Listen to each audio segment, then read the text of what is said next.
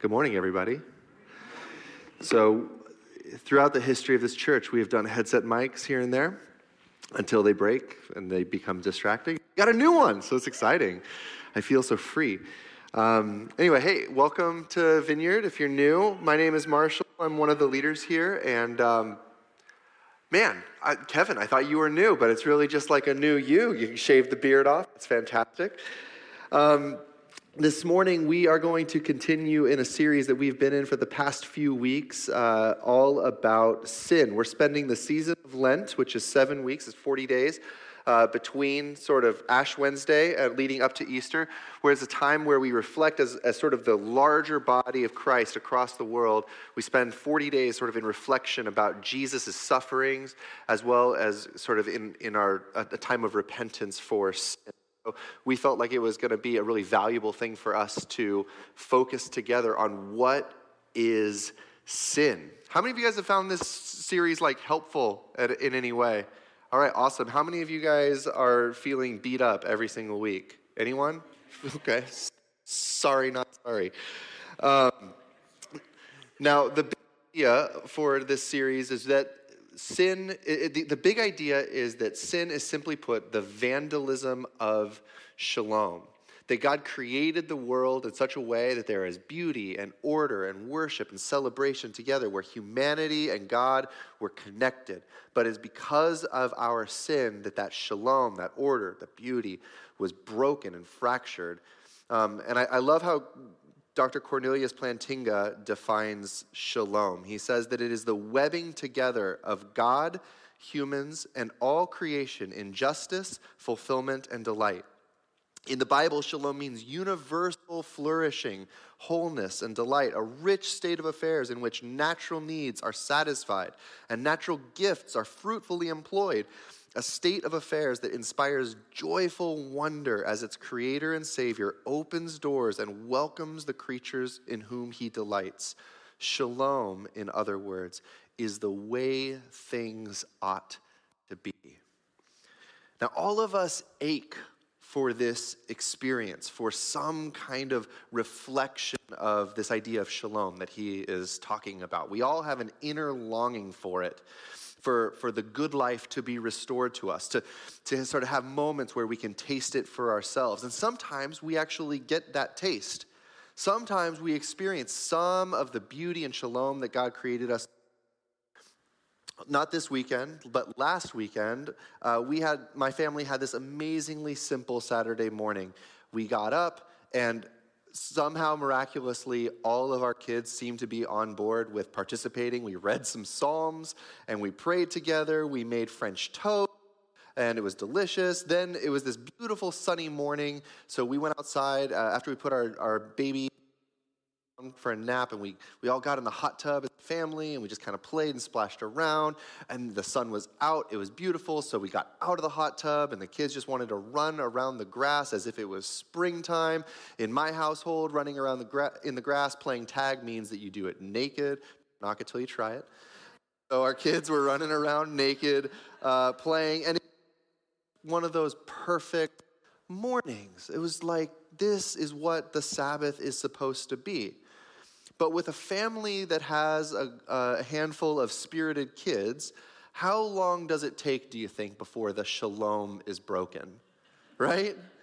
And in the blink of an eye, the, the, shalom in the family is shattered by the smallest of offenses. Literally, I think it was, you ran the wrong direction. How dare you?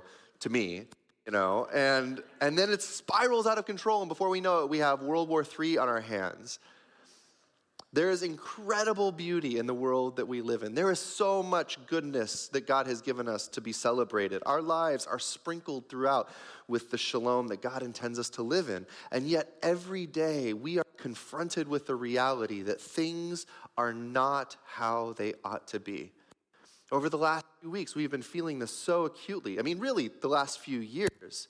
But lately, it's the images of this horrific war that is happening in Ukraine as civilians are now being targeted. And this was that theater that was blasted in, in Mar- Mariupol. I can't ever say it right. But here's the thing like, it's not just a, a thing that is happening on the other side of the world, this all touches us in our community, right?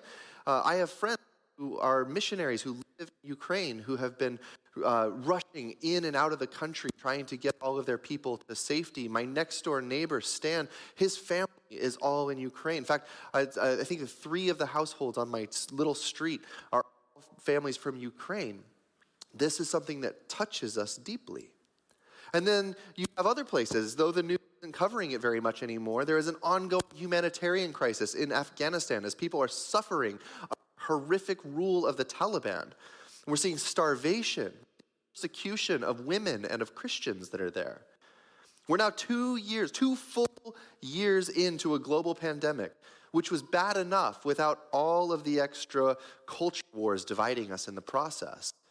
And then sprinkle on top of that racial injustices, mass shootings, gang violence, and ongoing executions in our nation. There is more than enough evil and horror to go around. Things are not as they are supposed to be. And if we take a moment to pause and look inward, we see that the evil that is prevalent and evident out there is also active within each and every one of us. The devastation all around us is also within us. And so, as squeamish as we might be about looking at some of the gruesome effects of war and sin out in the world, we tend to be way more squeamish when it comes to looking inward at what's actually on the inside of us. Now, in our culture, we don't like to talk about sin, at least not personal sin. We'll talk about societal sin all day, every day, historic injustices, all, yeah, we can talk about that. But personal sin, oh, no, no, no, that's fine. You do you. Even in the church, we have become increasingly eh, more and more uncomfortable using the word sin. Instead, we refer to what's gone wrong inside of us as, you know, a mistake or a slip up, a disease or a disorder. We don't think of sin as having done something evil as much as we may have just done something stupid. And here's the thing that's not wrong. This is like the thesis statement for today's sermon sin is morally wrong and sin is dumb. Big ideas here in Vancouver Vineyard Week. Now, have you ever noticed how often we refer to some great atrocity as senseless? Like, we struggle to find the right words to explain how something so wrong can happen. Sin is senseless. And nowhere is this more on display than in the lives of children. Now, to spare my children from always being the example of sinners, because they're give one from my own life. When I, I remember when I was five years old, it was one of my earlier memories. And I was obsessed with Teenage Mutant Ninja even though I wasn't allowed to watch it because freaking Dr. James Dobson destroyed my childhood. and one morning, I was in the living room with my baby brother. Oh, we're, we're, we're done, Zoe? Apologize to the people. it was good while it lasted. Teenage Mutant Ninja Turtles. And I remember one morning I was in the living room with my baby brother Jesse, who was just barely able to stand up by himself at that point. Carl, welcome back. Give it up for Carl. Yes. So glad you're here, my friend. All right, let's start over. Freaking Dr. James Dobson destroyed my childhood. And so one morning I was in the living room with my then baby brother Jesse, who was just old enough to stand up on his own. And I had this brilliant idea. I was going to do a running jump kick over his head, just like Leonardo. Do I need to finish the story? Um, and so, you know, I, I got ready. I, I got a good long running start. I jumped with all my might, sure enough, to kick him straight in the face. And he fell over, right? And here's the thing like, that happens. Kids do that, right? And so my mom, she pulls me aside and she says, Why did you do that? And I looked at her like, I'm just as surprised as you are. I don't know. And to this day, I'm still like waking up at three in the morning, like, why did I do that? Now, hopefully, Jesse has forgiven me by now. I don't know. But this is the big idea this morning. Today we are talking about the foolishness and of sin as well as the deep tragedy of addiction. If you have a Bible, go ahead and open up to Mark chapter 10. We're going to get there in a little bit. Um, Now, you may, be, you may have heard that story about me kicking my brother in the face and think, Marshall, that isn't exactly a story of like some great sin. That was just a dumb thing that you did. And that is true because not all sin, or not, not everything that we do that is foolish is automatically sin. But everything that we do that is sin is also foolish. Like, was it a sin for us to buy our three year old son a drum set for Christmas this year? No. Was it wise? No, it absolutely was not wise. Sin is both wrong and dumb. Sin is the world's most impressive example of folly. And on the opposite end of folly, we have wisdom. And wisdom is knowing and understanding God's good world and fitting oneself into it. The wise person understands the way that God created things to work. It understands creations, creation and its boundaries and its limits, its rhythms and its laws, and it and the wise person accommodates him or herself to it. A wise person essentially gives themselves over to creation and God because they know that the earth is the Lord's and the fullness thereof. Wisdom is essentially living with the grain of God's ordered world. Cornelius Plantinga, he writes it this way. He says, In the biblical view, the wise are righteous and the righteous are wise. These are the people who love and fear God, affirm God's world, live gladly within its borders, and make music there according to divine time and key signatures. The wise are always in order. Insofar as they live right, they also live well. The righteous are wise, and the wise are righteous. And so, careful stewardship of your finances, it's wise because living within your means will result in having savings for the eventuality when an emergency comes up, and it will come up at some point. But it is also righteous because it frees you from being enslaved to materialism, consumerism, giving in to every one of your immediate desires. Disciplining your children when they are young is wise because it builds into them habits for a healthy living being a part of this world. And ideally, it imparts some kind of wisdom for them, for their future. But it is also righteous because it trains children up in godliness. You see, these things are more than just wisdom, they are virtuous. Righteousness and wisdom are connected to each other. And sin, on the other hand, is inherently foolish because it is going against the grain of God's well ordered creation. Sin flows from having from, from sort of this deception that I don't need to fit myself within the boundaries of how God made shalom to work. And this deception is at the very center of the very first sin that we read about in Genesis chapter 3. At the heart of the human rebellion was the idea that we do not need to fit ourselves within God's definition of flourishing. We don't need His boundaries. We can define for ourselves our own boundaries. And this has been at the heart of sin and foolishness ever since. The Apostle Paul, we talked about this a couple weeks ago, he reflects on this point in Romans chapter 1 that humans have exchanged the truth for a lie. They have exchanged, they've traded wisdom for their own folly.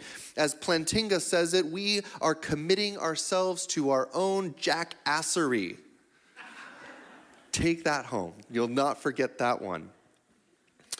In the folly of our sin, we cease to fear God which is a terrifying and tragic snare that happens in Christians all of the times. The idea that we can still somehow love Jesus while indulging in our sin.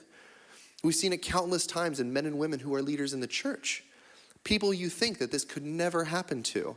And then they crash and burn in a moral failure, and it leaves just a wreck of devastation all around them. These are men and women who dismiss the, their, they, they, they dismiss the gradual, unchecked blind spots in their character that grow under the pressure of leadership until it becomes all too evident all at once. It's so common, it's no longer shocking. And I think that it grieves us as the church. And so there's this great story of uh, about a pastor going and visiting uh, Jim Bakker when he was in prison. How many of you know who Jim Bakker is? Good, a lot of you guys, great. Um, Jim Bakker was a televangelist in the 70s and 80s, and his influence was massive. He hosted a TV show with his wife, Tammy Faye Bakker, and uh, they even developed a Christian like amusement park. I, I just learned that pretty incredible. Um, for younger people who may not rem- know of Tammy Faye as the televangelist wife, you may remember that she co starred with Flavor Flav on The Surreal Life back when I was in high school. What a weird world we live in. And so in the late 80s, it was discovered that hush money payments had been uh, made to uh, Jim Bakker's church secretary to cover up an alleged rape. And during the investigation, they discovered that widespread fraud had been taking place well beyond what was just in these hush money payments. And Jim Bakker ended up going to prison. And so while he was in prison, a pastor named John Bevere went to visit him and asked him some hard questions. And here is an excerpt from the conversation that they had. John Bevere writes After he had talked for a while, I felt like I wanted to ask him some questions. The first question I asked was Jim, when did you fall out of love with Jesus? When did you stop loving Jesus? Was it when you committed adultery with Jessica Hahn seven years before you got thrown into prison? Was it the fraud? When did it really happen? Because I remember he was so on fire for God in the early years. He looked at me and said, John, I didn't. I said, What do you mean you didn't? He said, I didn't fall out of love with Jesus. I loved him all the way through it. And then he saw the total bewilderment on my face. I said, What do you mean? And he said, John, I loved Jesus, but I didn't fear God. There are millions of Christians in America who love Jesus but don't fear him. And it is the fear of the Lord that perfects holiness in our life. In the Proverbs, it talks about how the fear of God is the very beginning of wisdom. And without the fear of God, there is no wisdom. It is possible to live a life with affection for Jesus in your heart while also letting sin creep in and gradually destroy you. It is possible to love Jesus and not fear God. This is a horribly destructive self deception. You see, sin blinds us, it blinds our self awareness. And slowly we begin to rationalize our own behavior and we diminish the wrong that we participate, participate in. And we fail to recognize sort of our complicity with systems that oppress others or mar our souls. We deny our intentions. We forget the wrongs that we have committed, all the while holding on to the wrongs that have been committed against us. We distance our identity from the sin that we commit by saying things like, Yeah, maybe I did that thing, but I'm not a bad person. And what is this but hubris and folly? It is the ultimate expression of the foolishness of sin to believe that this won't somehow result in my own deformation and eventual destruction. The fear of God is wisdom, but self deception leads us into sin and destruction. Sin keeps us from recognizing our own character, not seeing our own faults. We become self deceived. Richard Foster writes it like this He says, Sin is ultimately an attempt to fill our need for God with everything but God. And this is the folly of our sin. It's exchanging the life of joy and peace and love, the shalom of God that we were created for, for something lesser. The folly of our sin is taking a good thing, making it a God thing to our own destruction. Which finally brings us to Mark chapter 10, the famous story of Jesus talking to a rich young man. Look at it with me. Now, as Jesus started on his way, a man ran up to him and fell on his knees before him. Good teacher, he asked, what must I do to inherit eternal life? Why do you call me good? Jesus answered. No one is good except God alone. You know the commandments. You shall not murder. You shall not commit adultery. You shall not steal. You shall not give false testimony. You shall not defraud. Honor your father and mother. Teacher, he declared, all these I have kept since I was a kid. Jesus looked at him and loved him. One thing you lack, he said. Go sell everything you have and give it to the poor, and you will have treasure in heaven. Then come follow me. At this, the man's face fell. He went away sad because he had great wealth. Jesus looked around and said to his disciples, How hard it is for the rich to enter the kingdom of God. The disciples were amazed at his words, but Jesus said again, Children, how hard it is to enter the kingdom of God. It is easier for a camel to go through the eye of a needle than for someone who is rich to enter the kingdom of God. The disciples were even more amazed and said to each other, Who then can be saved? Jesus looked at them and said, With, this, with man, this is impossible, but not with God. All things are possible with God. Amen. Now, this is a, this is a, this is a really tragic story. Like it had all of the elements to be a beautiful story of a young man finding the better treasure than anything he had ever chased after his whole life. And instead, it's a tragic demonstration of the folly of possessions and security. This man was a fool. He was a complete and total fool. And that's a hard pill for us to, to swallow because on the outside, it seems like he was wise, he was successful, he had money and provisions. He was educated. He was seemingly righteous. Seemed like a great guy. And in the end, he was destroyed by his own folly. In Mark chapter 8, Jesus says, Whoever wants to be my disciple must deny themselves and take up their cross and follow me. For whoever wants to save their life will lose it, but whoever loses their life for me and for the gospel will save it. What good is it for someone to gain the whole world yet forfeit their soul? Or what can anyone give in exchange for their soul? It is deep and regrettable foolishness to gain the whole world and lose your soul.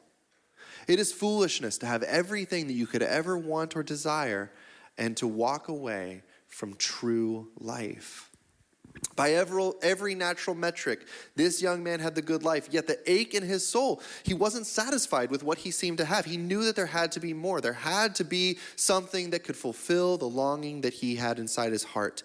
And so he goes to Jesus to find out what it was. And I think this man missed the heart of Jesus' invitation. He got so hung up on the wrong part. Jesus' invitation wasn't sell all that you have. The real invitation was come and experience true life by following me. I don't believe that Jesus was saying that in order to have a place among his disciples, you had to earn it by renouncing wealth. For many of us, we actually find more and more freedom as we walk with Jesus. It's a process. But Jesus warns from the outset it will end up costing you everything, and that that cost is worth it. That is true wisdom. You see, this man didn't have the faith in Jesus to appreciate what he was walking away from. If he only knew what he was being offered, he would have gladly surrendered everything that he had to be a disciple. But he was blinded to the reality of who Jesus was, and he was bound by his wealth and his possessions. And what we see in this young man is something that is true for all of us. The things that we look to for our salvation end up becoming the cruel taskmasters that enslave us.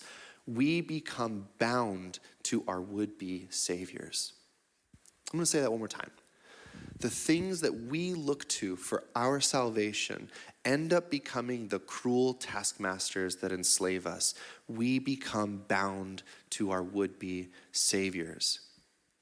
You see, it's hard to get enough of something that almost works right? Like sex works until it doesn't, right? Or like getting a little bit drunk at the end of the day, sort of taking the edge off, relaxes you. It kind of works until it doesn't, right? Success, it brings meaning to our lives until it doesn't. Or money, or security, or Instagram likes, like you, you name it. Sin works to give us just enough of what we're longing for while blinding us to the reality of what is happening in our hearts. And this is folly, it's foolishness. For this young man, he couldn't walk away from the allure of wealth and security. And then self deception and bad judgment, it spiral into its most tragic form, which ends up in addiction. And many people in this room have stories of how addiction has impacted your life. Now, addiction is way too complex of a subject to meaningfully speak to this morning.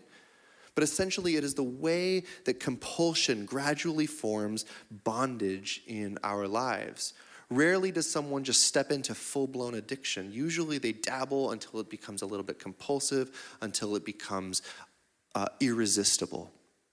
And we call it addiction, but Jesus and Paul have a different word for it. They call it slavery. In 2 Peter chapter 2, we read, They promise them freedom while they themselves are slaves of depravity. For people are slaves to whatever has mastered them. And so the thought of being in bondage, of being a slave, that is a hard pill for us to swallow in a culture that values freedom the way that we do in 21st century America. And the problem is that in America, we define freedom all wrong, very differently from how the biblical authors define it. It is ironic that we can live in a society that is rife with systemic racism, addiction, debt, compulsive consumerism, fraud, obesity, alcoholism, environmental degradation, and still believe that we are free. And this is because we define freedom as simply the ability to do whatever we want with any, without anybody restraining us. And if that's how you define freedom, then all of these outcomes are the only logical end in a society that prizes freedom like that. But the writers of Scripture take a, have a very different take on what true freedom is. If you have your Bible, go and flip over to Galatians chapter 5. Paul wrote these famous words It is for freedom that Christ has set us free. Stand firm then, and do not let yourselves be burdened again by a yoke of slavery.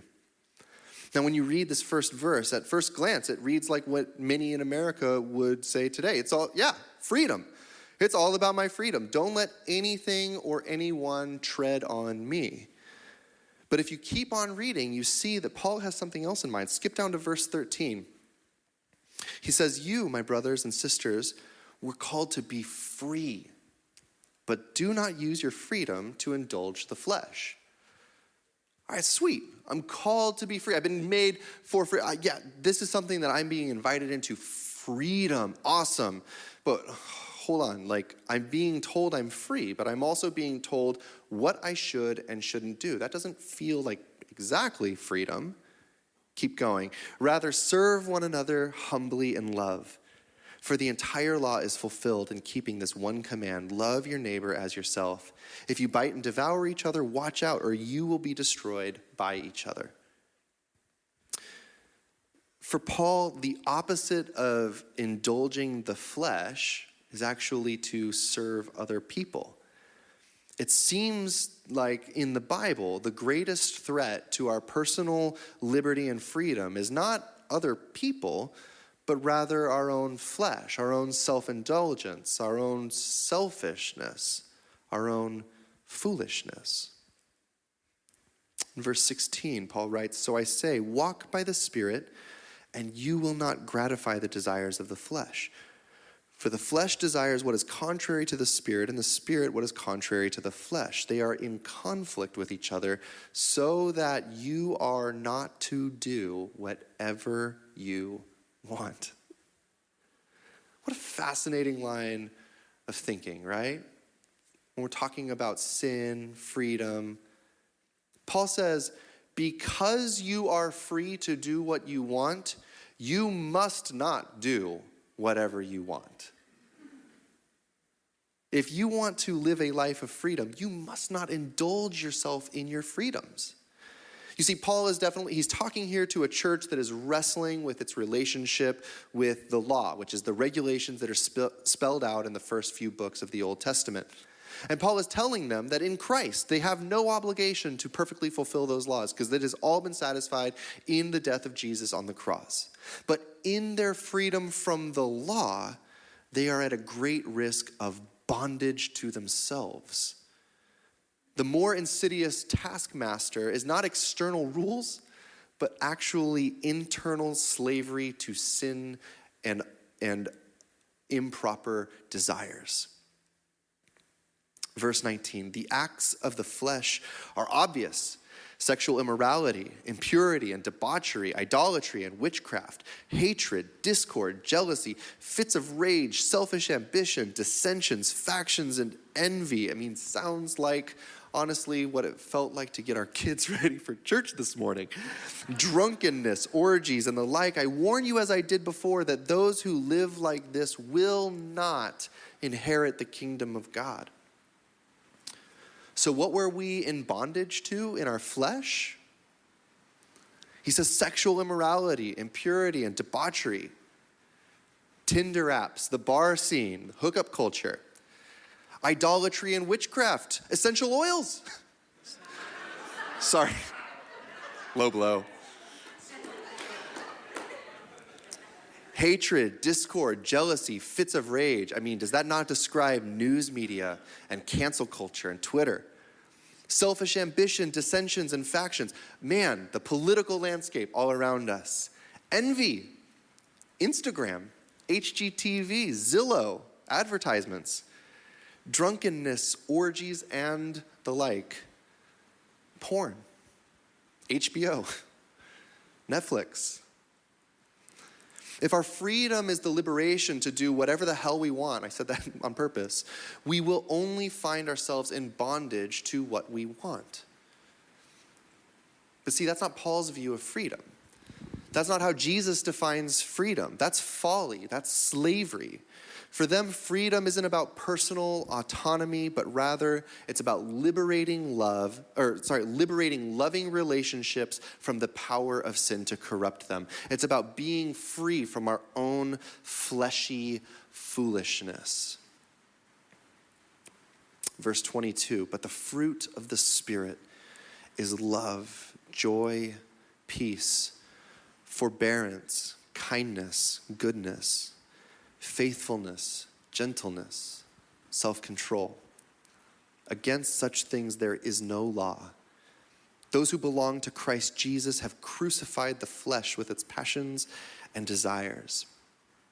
Since we live by the Spirit, let us keep in step with the Spirit. See, a life of true freedom is a life that is full of the fruit of the Spirit. It's a life that pours itself out for others. It's a life that is gentle, gentle and peaceable. It is a life that is self controlled and wise. And it's the way of the cross. He says, Those who belong to Jesus, the Messiah, have crucified its, their flesh with all of its passions and desires. And so, if you want to walk in true freedom, in true wisdom, the invitation is the way of the cross. In a world that increasingly encourages us to simply follow our own desires and do what feels best for us as long as it doesn't hurt anybody, Jesus calls us to instead put our desires and our very lives to death in order to live a life that is, that is full of true flourishing with Him. He says our fleshly desires are not just morally wrong, they are foolish because they don't lead us to true life. They run against the grain of God's shalom. But true flourishing comes when we learn to live within the limits and boundaries of God's ordered world. One of my favorite verses, one of my favorite Psalms is Psalm chapter 16. And right in the middle, David writes this. He says, The boundary lines have fallen for me in pleasant places. Surely I have a delightful inheritance. Which sounds better to you?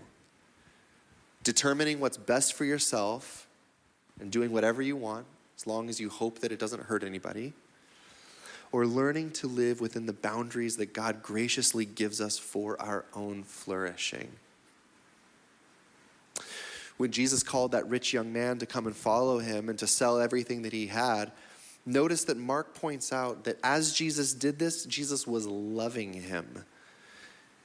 It was loving of Jesus to put his finger on this man's disordered desires.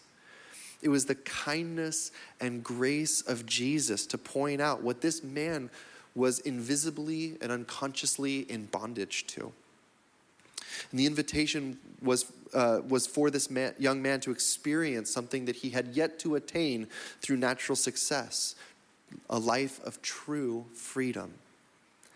And this life was a life that was marked by the cross.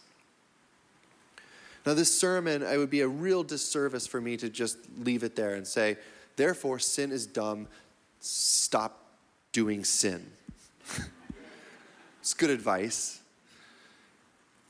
But the truth is that when we think about everything that we're about to celebrate in Good Friday and Easter is that we are, we are celebrating something that is way bigger than Jesus just inviting us to stop sinning and demonstrating a better way. That Jesus, when he goes to the cross on that Good Friday and he dies in our place for our sin, he is more than just paying off a debt that we could never pay.